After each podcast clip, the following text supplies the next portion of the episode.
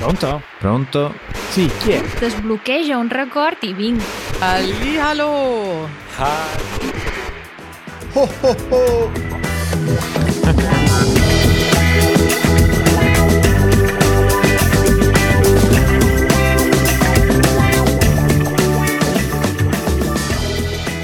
Buongiorno. Buongiorno Matteo, hai detto qualcosa?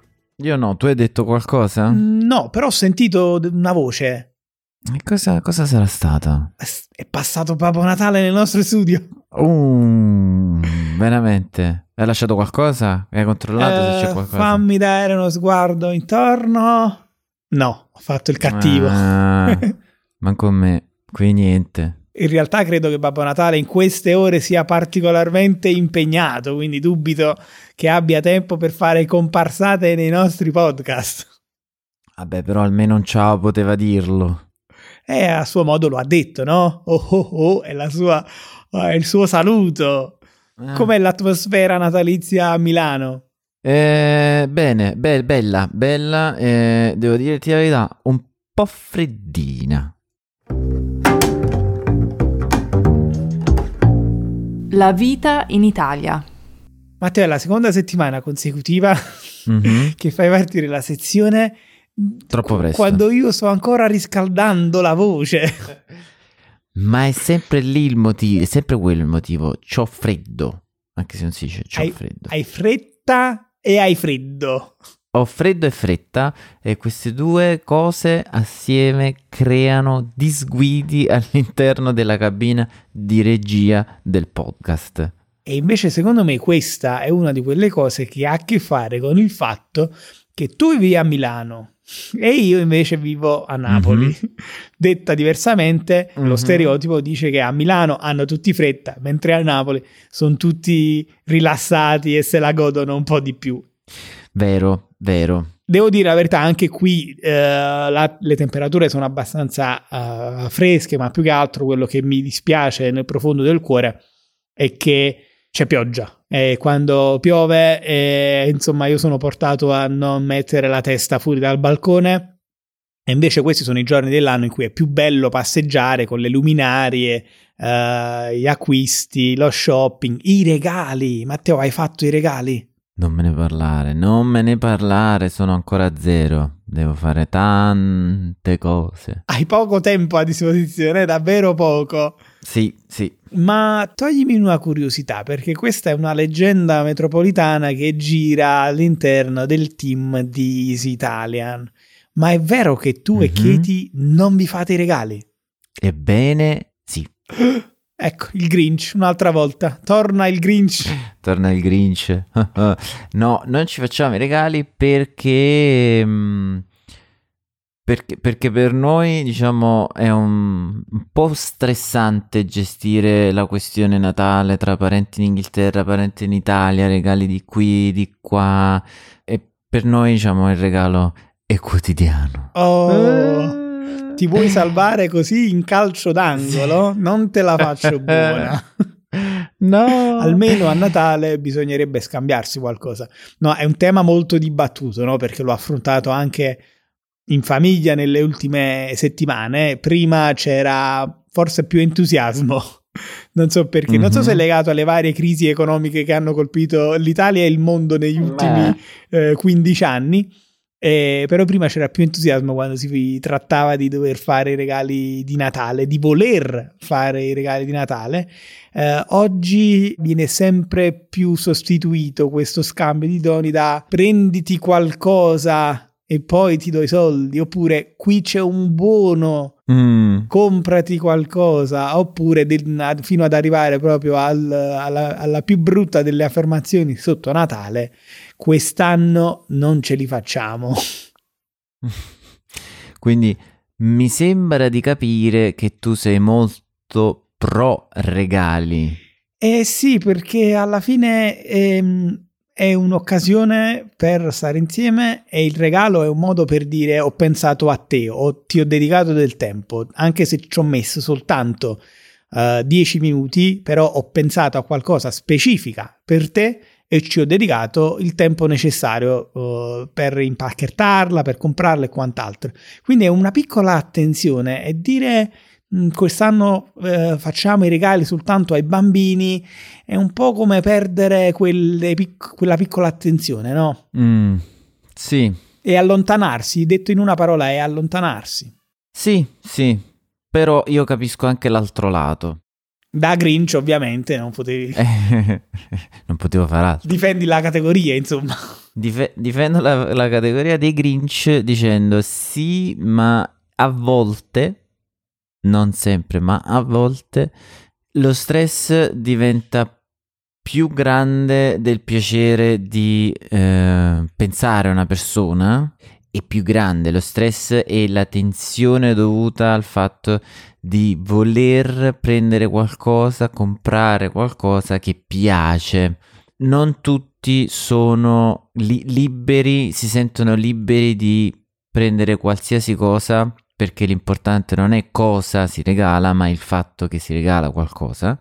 Eh, a volte eh, per, dipende da come sono fatte le persone, a volte alcune persone, e io ho un esempio lampante a casa, eh, ovvero mia madre, va in un'ansia così grande per, eh, perché vuole prendere qualcosa che piaccia, che, o che si usi, o che non venga sprecato, che um, verso il ventitré dicembre eh, diciamo fonde. E, e, e dice no, basta, non ci facciamo regali. Ok, ok, è da capire, non è, non è semplice. Poi ognuno gestisce queste emozioni in, in maniera diversa. Alla fine conta il pensiero, è la frase che va per la maggiore. Sì, sì, sì, sì. E io ho esempi nella mia famiglia allargata di eh, persone che fanno valere questa massima, e quindi magari anche regalare un paio di calzini, uno scatolo di mutande uh-huh. vale, vale, va bene lo stesso. Sì. L'importante è il pensiero, è il pensiero che conta. Concordo. Invece, insomma, per allargare un po' il discorso, qui ci facciamo i regali, soprattutto avendo i bambini, i nipotini in famiglia, chiaramente sono loro che vivono il Natale. Una delle frasi che si sente più spesso in questi giorni è il Natale è per i bambini, ed è verissimo, ma anche per gli adulti, soltanto che magari non necessariamente per i regali, ma per stare insieme, giocare insieme e mangiare insieme. E c'è questo dibattito eterno: ma è più importante la vigilia di Natale o il pranzo di Natale? Cibo. Mm. E non potevo fare a meno, appena diciamo... Appena ho iniziato a parlare di cibo, il mio stomaco ha fatto brr brr brr brr brr. E vabbè, capirete, se non si parla di cibo nella puntata di Natale, eh, quando oltre, se ne parla? Oltretutto due, ben due puntate senza parlare di cibo, io diciamo stavo iniziando a sentirmi male. Adesso puoi sfogarti. Oh, allora, iniziamo subito da vigilia e... Eh, giorno di Natale.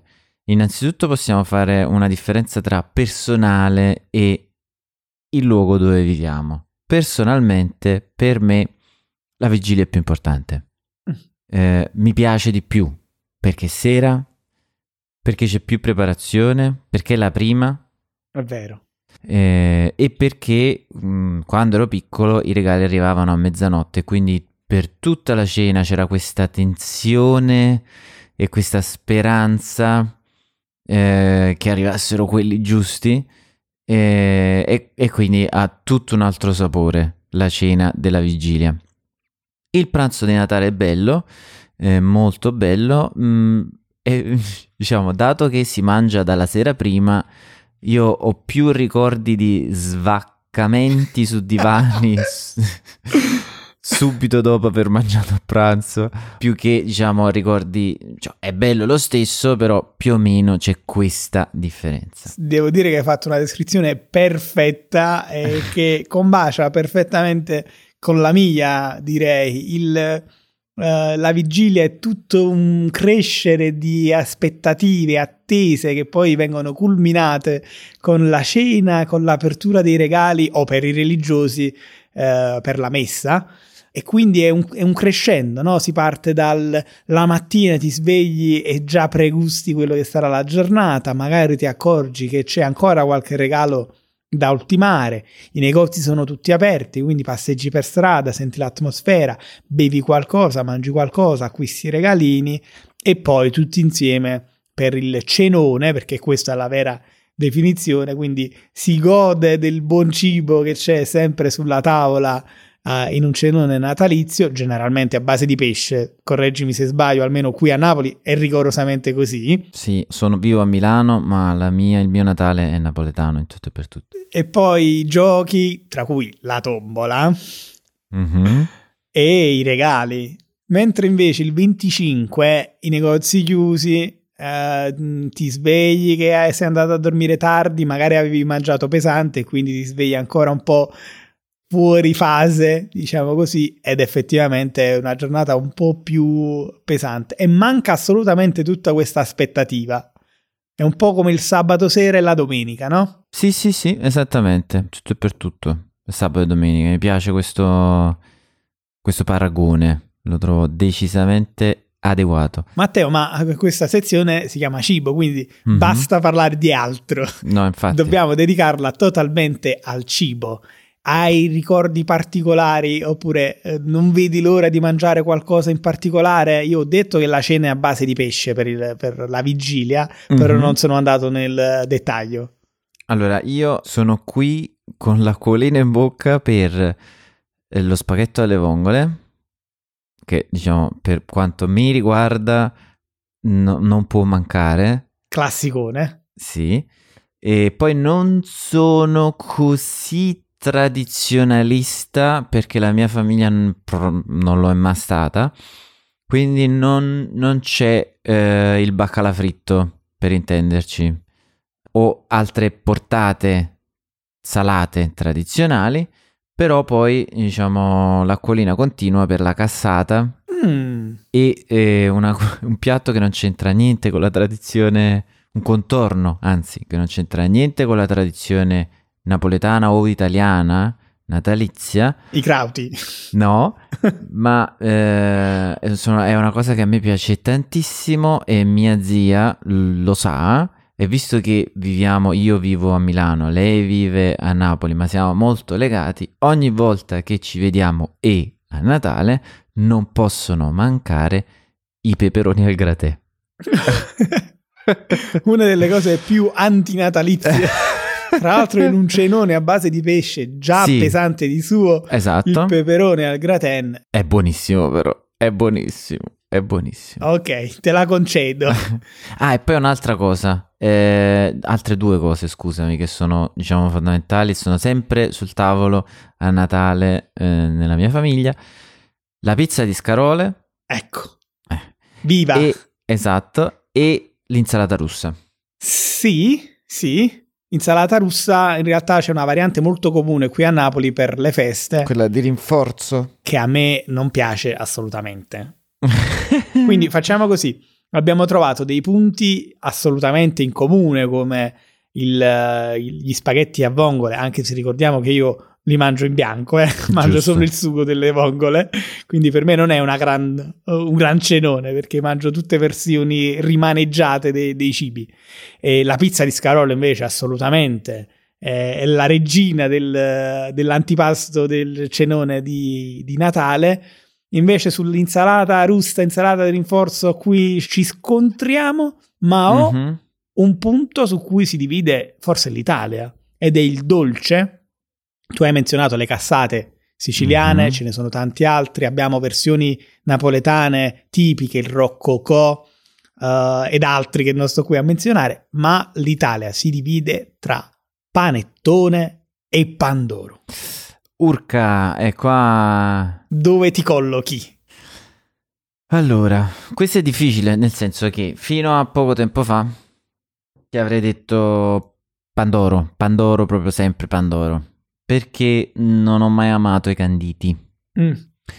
Da quando vivo a Milano ho iniziato ad apprezzare non i canditi, ma il panettone eh, tradizionale e le varie varianti che ci possono essere, perché non è solo con canditi, e quindi potrei dirti panettone, ma non quello, diciamo, mh, industriale. Industriale vado su pandoro, sempre. Eh, sai che qui quello artigianale non, uh, non, non si fa particolarmente e, e quindi la scelta è tra i prodotti industriali, quelli nel cartone. E personalmente tra panettone e pandoro scelgo tutta la vita il pandoro. Per dire brevemente che cos'è il, il pandoro, è questa forma di pane dolce Uh, che si chiama pandoro proprio perché ha l'aspetto dell'oro, è un pane giallo, è, è molto giallo, con la vaniglia che si ricopre eh, di zucchero a velo ed ha questa forma particolare, eh, come dire, a, a tronco però con i lati fatti un po' a stella. E quindi ci sono eh, le persone che lo tagliano a fette e le persone, come a casa mia, che lo tagliano di lungo. Quindi fanno le sezioni del pandoro e tu hai la fetta a forma di stella. Ah. Combinare le tradizioni italiane è il nostro forte, e il pandoro. Ecco qua, dillo. Con una dillo. Spalmata di Nutella è finito Natale, vai. Eh, proprio, è lì, è lì, oltretutto anche un po' caldo da forno. Eh, guarda, eh. proprio adesso già sto sentendo il profumo, adesso tu lo dici e eh, io sento questo profumino, mamma mia. Come fai a preferire il panettone? Dai, dimmi qualcosa eh. di più sul panettone. Il panettone, ma la questione è questa, ecco, il panettone classico è un dolce natalizio, cilindrico a cupola, farcito con frutta candita, quindi scorzette di arance, uvetta, insomma è tutto quello che può odiare chiunque possa odiare il, il candito ne, in ogni sua forma. Che poi è il motivo per cui eh, i bambini preferiscono il pandoro, perché i bambini generalmente stanno alla larga di quello che non conoscono. E sì, il loro primo sì, incontro sì, con sì. il candito è nel panettone, quindi dicono no, non le voglio quelle cose dentro. Però, diciamo, l'impasto ha, diciamo, è molto particolare, no? Senza scendere nel, nel complesso, è eh, una lievitazione a pasta acida, comunque ha un aroma molto particolare ed è molto buona la pasta, se elimini la questione canditi. E ormai eh, qui a Milano, data, diciamo, la... la fama del panettone, stiamo parlando di un cibo tradizionale che affonda le radici in passati di passati, cioè milleduecento milletrecento ci sono le prime eh, avvisaglie di pane grande, per poi arrivare sempre più vicino a noi eh, e sempre più vicino al panettone, quindi fondamentalmente un grande pane dolce. Sì, se, se permetti, il panettone oggi è qualcosa di commerciale più che sì, sì, eh, sì, sì, sì. storico, nel senso che la versione originale, come dici tu, se è fatta artigianalmente, eh, magari la mangio anche io, eh, la realtà è che in commercio adesso ci sono le versioni ricoperte di glace al cioccolato, senza canditi, ma con la crema al cioccolato oppure al pistacchio, però si perde un po' quella che è la tradizione. E invece, come ben dici tu, il panettone a Natale è tradizione, anzi ti dirò di più, per tanti versi il panettone è Natale. Cinema. E che fai, non lo guardi un film dopo il cenone nell'attesa della mezzanotte? e, e poi que- questo film, diciamo, non lo guardi e mangi il panettone? Eh, no, è da qua, no? Che viene, cioè, guardare un film e mangiare, no? Un panettone, sì, se metti insieme cinema e panettone ottieni il cinepanettone. Che cos'è? Un, un panettone con all'interno gli attori? Eh, oppure, diciamo, a questo punto il, tu non vedi il cinepanettone ma il cinepandoro, visto che a te non piace il panettone. No, mettiamo le cose in chiaro. Il cinepanettone è un, un film che esce nel periodo natalizio con il solo scopo di essere visto durante le festività. Ed è un, chiaramente un film comico ed ha tutta una sua storia nella, nell'Italia recente, nel costume e società eh, dell'Italia recente. Tu guardi i cinepanettoni? Eh, no. Bravo. Nel senso che forse in passato, o comunque piccoli pezzi giusto per, per sorridere di cose... Eh, strane, ma no, no, Gen- genericamente no. Sì, e devo, de- devo dire che questa è un'altra cosa che ci accomuna.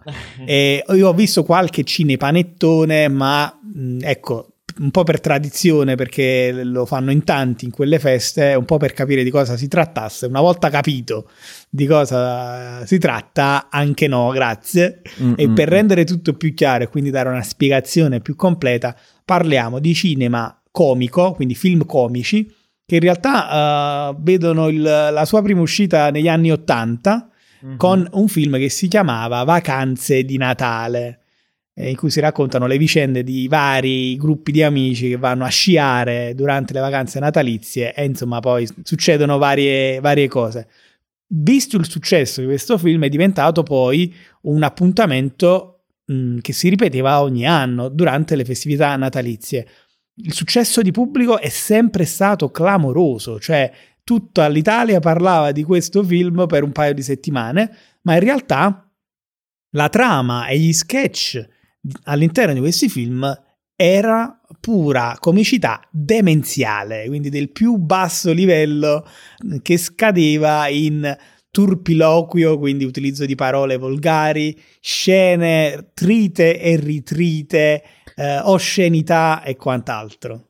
Sì, diciamo che è demenziale e li hai anche trattati bene, nel senso che demenziale potrebbe essere, diciamo, la, la comicità demenziale potrebbe essere molto più alta, no? Mi viene da pensare a Maccio Capatonda, che comunque è demenziale, ma studiato. Studiato, esatto. Diciamo, c'è del pensiero dietro, secondo me. Diciamo, dietro alle battute, gli sketch dei cinepanettoni c'è proprio poco, diciamo, è giusto il minimo indispensabile per tirare la risata. E la parabola del cinepanettone in realtà la dice lunga anche sul progresso civile e culturale dell'Italia e non solo, nel senso che abbiamo detto che nasce negli anni ottanta, eh, in realtà diventa un fenomeno negli anni novanta e poi ha il suo picco negli anni duemila. Dagli anni duemiladieci in poi comincia davvero a scemare eh, mm. il fenomeno del cinepanettone, fino ad oggi in cui non esiste più. Il cinepanettone possiamo dichiararlo morto.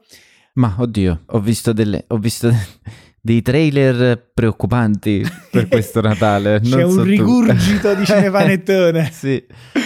No, però insomma la coppia eh, che è stato sinonimo di cinepanettone, quindi Massimo Boldi e Christian De Sica, tra l'altro figlio d'arte di Vittorio De Sica, um, insomma credo l'ultimo lo abbiano fatto nel duemilaventi, ed il, il fatto è che il successo commerciale è, è venuto meno, la formula è sempre stata la stessa e questo ti dice eh, ti dà la, eh, la misura di un paese che si è evoluto, mentre il cinepanettone no.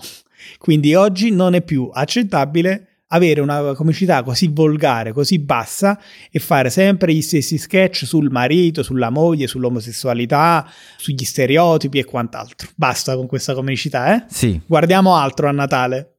Guardiamo altro, guardiamo... ma possiamo anche non guardare niente, leggiamo un libro, facciamo qualcosa di diverso. L'importante è, diciamo, evitare di cadere in questo. Ma secondo me il suo lato più negativo è stato...